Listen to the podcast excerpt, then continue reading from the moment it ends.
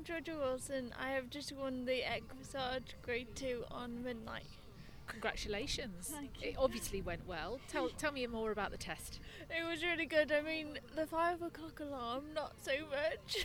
um, I was first on at 7.50, uh, but midnight was raring to go and she was a really good girl in the arena. Brilliant. It's a lovely atmosphere here, isn't it? Yeah. Do, do you like it? It hasn't. It's, it's still in its infancy here at Somerford Park, Yeah. isn't it? At the Nationals. But what what kind of atmosphere was it like for you? I really like Summerford as a venue and it's our local. We live in North Wales, so it's quite nice to just come to a show that's an hour away.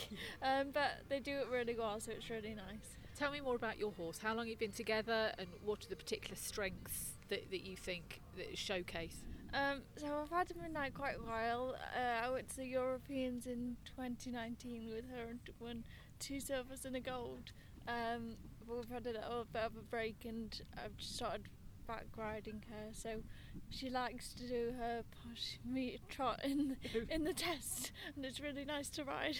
You- It looks like you enjoyed it. I mean, Yeah. the smile. Obviously, you you've won, so the smile. But you're beaming, aren't you? yeah, everybody says I smile a lot. What now? Uh, when you go home, do you have a rest? What what else is going to Um, come up for you? I've got one last show this year, and it's the Keysoe International in October. So that'll be our last one this year. And what else have you got going on? Any other horses? What else is happening? Uh, I have Suki. She went to the Worlds in the summer, so she's having a little bit of a break. Um, and then I'll bring her back next year. And I've got a young horse called Jack, so I'm excited about. So I'll get him out too. Well, congratulations for today. Well done. Thank you.